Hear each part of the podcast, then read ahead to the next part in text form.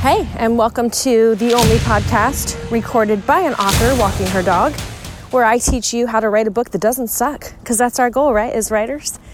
My name's Jaimie Engle of The Write Engle, and I'm so glad that you're uh, sticking around for episode number two. Um, I'm in Florida. I live on the East Coast near Kennedy Space Center, and um, today it's kind of muggy out.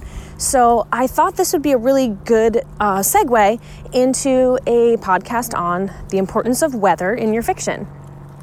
You know, we all live in different parts of the world, parts of the country, and we all have weather patterns that are unique to our geographic location. And I think as writers, um, not only do we forget that, but we forget to continue it once we implement it. And what I mean by that is you have a hurricane coming, and that's part of your plot, and that's part of a, a character almost that's coming into the story. But it never actually hits, or when it does hit, it's at the same time as the uh, big reveal. So you're more focused on the, the character development and the you know emotion of the moment, and you forget the storms outside. And and if you've ever lived in a hurricane, it's loud. You know things get uprooted. It, when the um, big gusts come through, it is scary. It sounds like a train outside, which I'm sure a lot of people who have been through tornadoes can attest to that train noise. Um, so, you know, you forget to add those implemented things into the actual fiction writing because you get caught up in something else. Uh, I don't know if you've ever done this, but you have a character in a scene and they say something, and then you forget about them. And if you were watching the movie version, you know, George would step up and say, Well, hello, Frank, thanks for joining us. And then he just kind of stalks in the corner and just stares and has nothing more to say. Um, so I think we do that with weather uh, sometimes. So, hey, my neighbor's coming by, so let me say hello. Hey, Bob, how are you? Good morning. Maybe a little. you too. I have such great neighbors.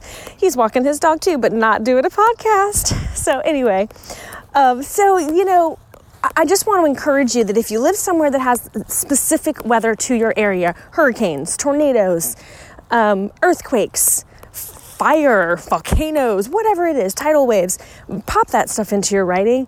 You can up it with just adding what is happening around you and nothing more.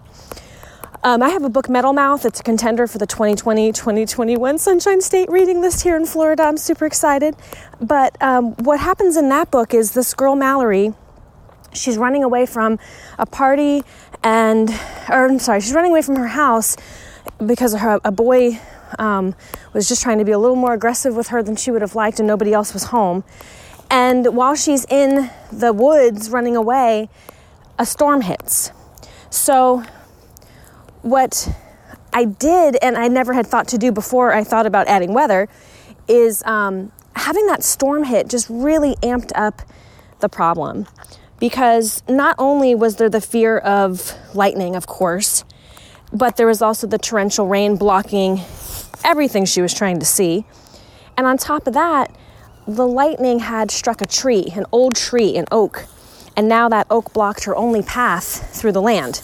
So, because I did that, it forced the character to have to find another route to get home or to get to the, the safe haven in the middle of the woods, a cabin that a buddy of hers owned. And I wouldn't have done that otherwise. I would have had Mallory just run straight through, hit the cabin, get out of the rain, get out of the lightning, done. But because the lightning struck the tree, now she had to jump into the water. And if you know anything about Florida water, there's always a gator nearby. So Mallory now had to deal with alligators, and one in particular. So by including the weather as a character in a way, I was able to ump, uh, up the stakes for Mallory and make that scene so much more intense than it originally had been. Um, you take something like Gary Paulsen's book, Hatchet, a classic. Hatchet was about a boy who crashed in a plane and had to survive with just his hatchet, basically, and whatever else he could scrounge. And he was rescued just before winter. But Paulsen said, you know what? What would happen if he wasn't rescued? what would change in the story, in the story problems, in the uh, character growth if Brian was not rescued. And that's why he wrote Brian's Winter, which is the sequel or companion book, whatever you want to call it, to Hatchet. So I want to encourage you guys today to think about the weather in your area and how you can incorporate that into your stories as, as another character and as another threat to your protagonist to up the stakes.